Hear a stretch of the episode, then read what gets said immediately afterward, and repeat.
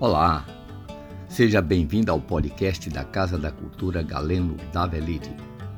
Eu sou Hermes Peixoto e sou editor responsável pela revista literária Reflexos de Universos, cuja história eu vou contar para você. Mas antes de falar da revista, vamos analisar os registros do que acontecia nos primórdios da literatura em Cruz das Almas? Os primeiros registros datam de 1930 e a movimentação literária naquela época era totalmente voltada para a poesia, o que pode ser identificado com os poetas cruzalmenses Jacinta Passos e Manuel Caetano Filho. Em 1942, eles publicaram juntos o livro Nossos Poemas. Jacinta Notabilizou-se como grande poeta, marcando a sua realidade feminina e a militância política nesse período. E Manuel Caetano Filho, além de poeta, era médico e assinava uma coluna chamada Mundo em Agonia, no importante jornal O Imparcial, que circulou na capital baiana de 1918 a 1947. Em 1945, Jacinta publica Canção da Partida, um livro especial que teve ilustrações de Lazar Segal. E em seguida, a coluna em que ela narra em versos a épica viagem de Luiz Carlos Prestes. Estes livros, fora de catálogo, podem ser lidos no livro Coração Militante, organizado por sua filha Janaína Amado. A partir daí, registra-se em Cruz das Almas uma intensa literatura de jornal representada por escritores que, a partir da década de 1950, faziam parte da redação do jornal local chamado Nossa Terra.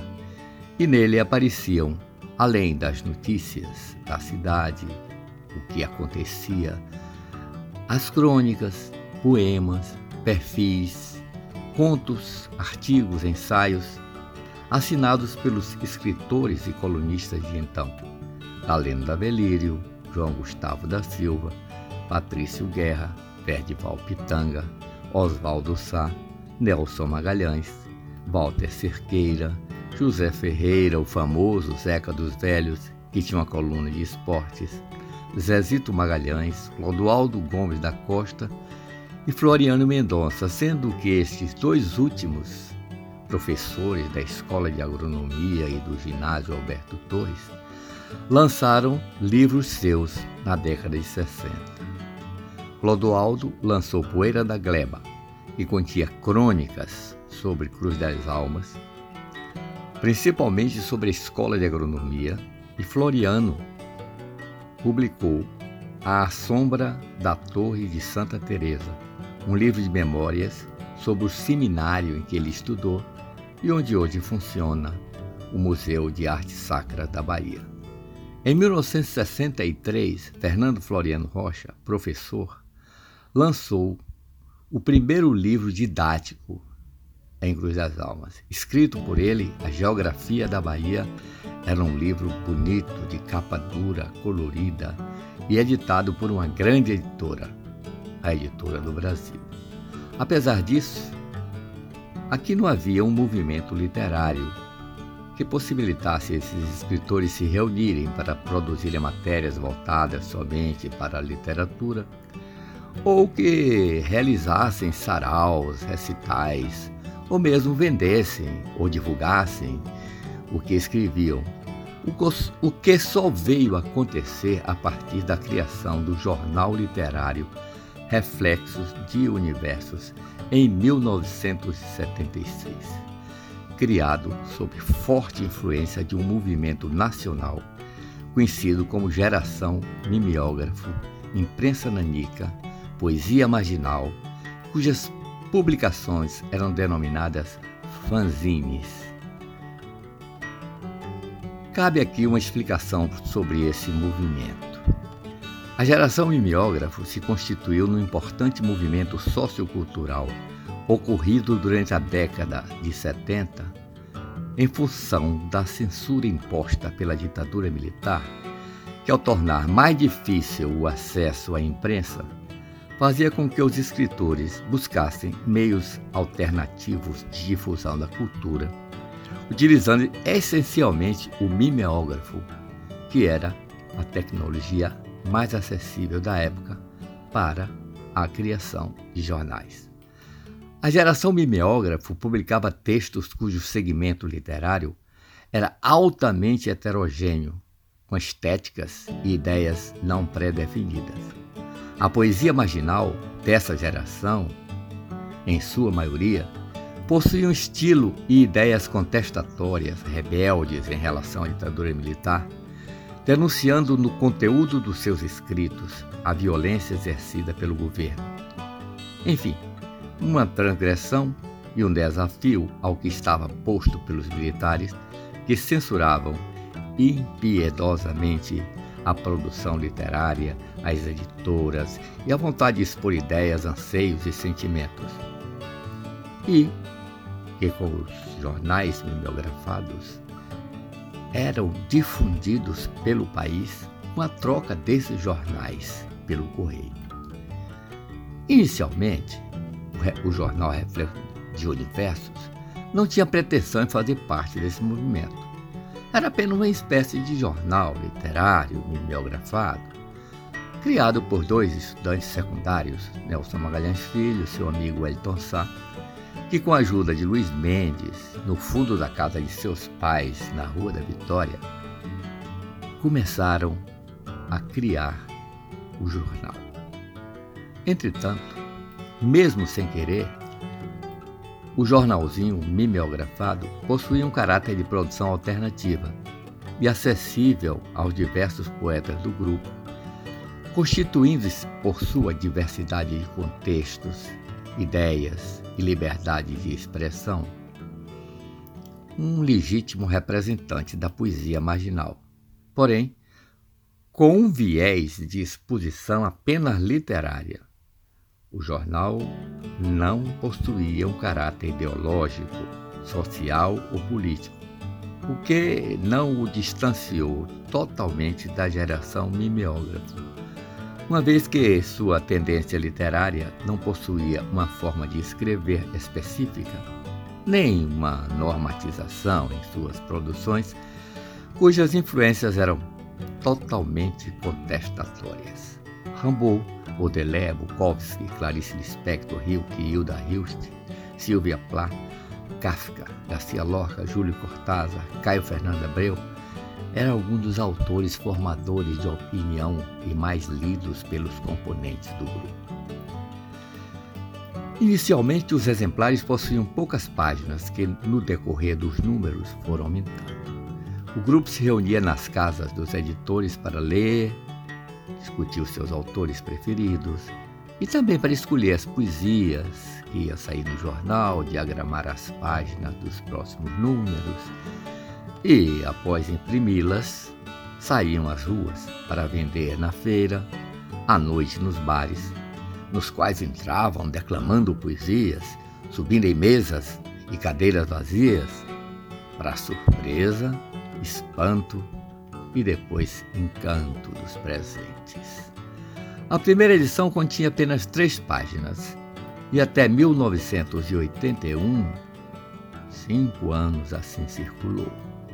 Mimeografado, insolente, descompromissado com a rigidez literária, pregando uma anarquia embutida nos pensamentos dos jovens fundadores. Ao longo da sua vida, o jornal, com mais de 40 anos, passou por cinco fases distintas, caracterizadas a partir de seu formato e tipo de produção. Na primeira fase, como já dissemos, o jornal era mimeografado, feito à mão, artesanal, o que o identificava muito com o movimento de imprensa nanica. É nessa fase também que ocorre a mudança do título de Reflexos de um Universo Turvo para apenas Reflexos e, posteriormente, Reflexos de Universos, que perdura até hoje. Na segunda fase, a partir da 21ª edição, em 1982, o jornal vira revista e passa a se editar em formato de livro. A mudança ocorreu porque os editores compraram uma antiga máquina impressora offset da gráfica Odean em Salvador. Então alugaram uma casa, criaram uma sociedade literária, criaram uma editora, a editora Nova Primavera, montaram a gráfica e começaram a imprimir reflexos de universos e também panfletos, talonários e publicidade comercial. Foi uma época rica para a literatura cruzalmense, pois a editora, além de reflexos, publicou 14 títulos de livros de autores locais, o seu maior legado. Entretanto, com pouco conhecimento de empreendedorismo comercial, a gráfica, dirigida por poetas, acabou falindo. Na terceira fase, a revista, não tendo mais gráfica, fica sem saber onde imprimir seus exemplares. Até que um poeta mineiro em passagem por Cruz das Almas lhes indica uma gráfica que cobrava metade do custo das gráficas de Salvador mas ficava em Coronel Fabriciano. Onde é isso? Perguntaram-se. No interior de Minas Gerais. O ano é 1986. Quase dez anos depois, no seu trigésimo número, a revista se configurava com a cara de um tabloide. Quase um jornal.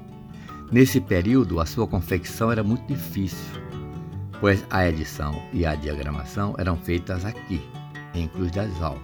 Os textos, datilografados numa máquina de escrever Letera 22, pelos próprios escritores. Os textos, as fotos e as gravuras eram colados no papel, dando a ideia do formato de como deveria ser impresso lá, em Minas Gerais. Fechada a edição, as páginas organizadas na base de recorte e cola, dentro de um grande envelope, eram levadas até Feira de Santana para serem embarcadas num ônibus com destino a Coronel Fabriciano. A tiragem de mil exemplares voltava de feira à Feira de Santana 15 dias depois, e lá ia o Fusca de HP buscar os jornais impressos. Nesta fase, a revista continuava com contava com patrocinadores que eram chamados de Amigos da Cultura. A gráfica de Minas Gerais fechou. Começa a quarta fase, a mais curta, que durou apenas os anos de 88 e 89, com os textos datilografados, colados em página de papel A4 e depois impressa em xerox. Baixa qualidade mas distribuídas com o mesmo entusiasmo e mantendo acesa a sociedade literária e poetas persistentes. Após essa fase, Reflexos Diversos parou de circular durante 10 anos. A quinta fase da revista Reflexos de Universos é iniciada em 1999. Nos anos que se seguiram a essa nova fase, a revista já era feita no computador e impressa em xerox colorida. Novos escritores passam a publicar, renovando seu quadro de poetas cruzalmenses. Prosadores começam a aparecer mais em suas páginas que eram bem voltadas para a poesia. Várias sessões foram criadas. Varanda, caderno de poesia, toda a prosa, lendo livros, Luz das almas dos meus bons tempos, eternos reflexos, uma coluna sobre artes plásticas e, conforme a tecnologia ia se aperfeiçoando, a revista ia aderindo aos seus aparatos e deixava de ser impressa em papel e passava a ter as suas matérias gravadas em CD-ROM, vendidos aos seus leitores para serem lidas no computador. A leitura eletrônica engateava. Os e-books começavam a aparecer. Acompanhando a maré da modernidade, Reflexos de Universos foi ganhando site, blog, página no Facebook, publicações no Instagram. Entretanto, os seus leitores mais tradicionais ainda queriam pegar na revista impressa. Atualmente, ela é publicada nas redes sociais, mas pode ser adquirida impressa na plataforma da editora AGBook. Por fim, é importante destacar que, apesar das dificuldades passadas na confecção dos números, no decorrer de suas fases, a revista que nesse ano de 2021 completa 45 anos permanece ativa, agora com o número de ISSN, mantendo-se como estritamente literária, caracterizando-se como uma resistência cultural continuando com o intuito apresentado na frase de capa daquele número 1 de 1976 que dizia: Esta revista vai falar das coisas do nosso tempo, das nossas feridas mais latejantes, sendo realizada através de uma cultura jovem e cruzalmense. Se não em idade e local de nascença, ao menos em espírito, mas não tão vazia e tão marginal como dizem por aí. Por hoje é só, até o nosso próximo encontro.